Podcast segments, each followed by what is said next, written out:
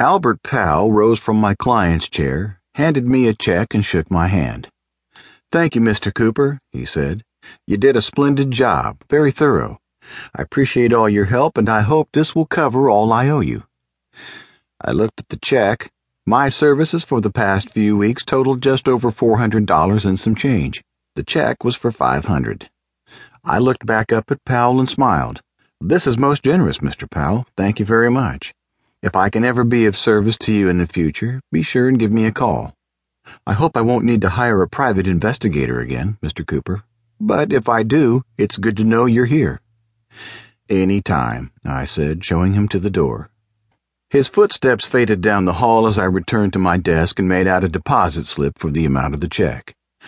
I slipped my jacket on over the 38 in my shoulder holster and pulled a back in 10 minutes sign out of my desk drawer. My bank was less than two blocks away, and I would still have time to deposit it in my account if I left right away. I hung the sign on the outer door and locked up. It was Saturday, and the bank was open till noon.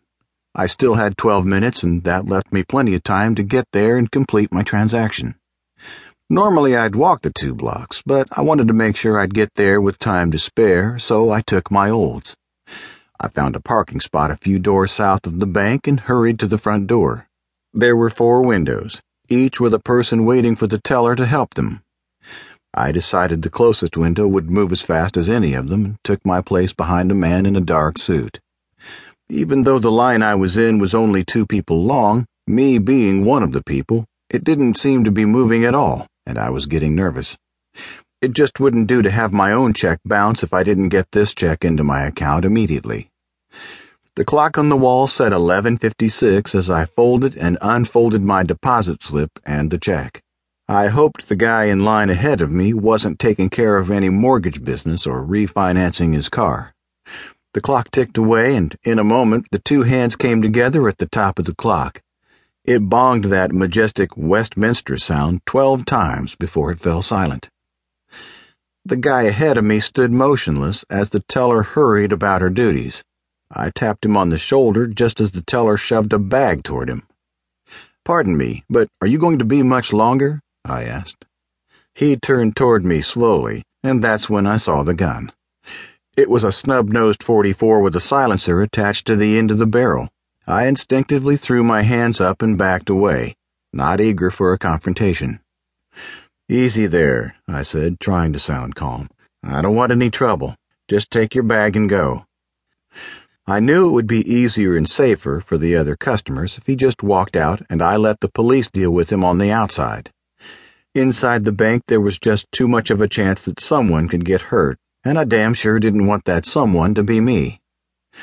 A woman at the next window finished her business with the teller and turned toward me.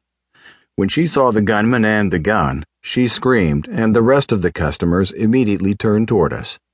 The man with the gun panicked and quickly stepped back, waving the gun in the air. Everybody down on the floor, now! He waved the gun again and pointed with it to the floor.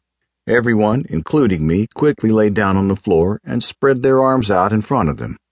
Everyone, that is, except the lady who'd screamed. She just kept screaming. The gunman hurried over to her and grabbed her by the coat collar and threw her to the floor. She hit the floor with a thud as the air rushed out of her lungs. Shut up! he screamed, pointing the gun at the woman. She cried hysterically and tried to get up, but the gunman laid the barrel of his gun across her head, and she flopped down on her face and lay still. The gunman turned to the rest of us. Anybody else got any cute ideas? he said. Now just all of you keep your mouth shut and keep laying there until I'm gone, and no one else will get hurt. He backed away from us and eased his way toward the side door. He'd almost made it to the door when another door on the other side of the room opened. I could see bathroom fixtures inside as the man emerged from it. He wore the uniform of a bank guard, and when he saw the gunman, he quickly reached for his sidearm. The gunman squeezed off two rounds in rapid succession.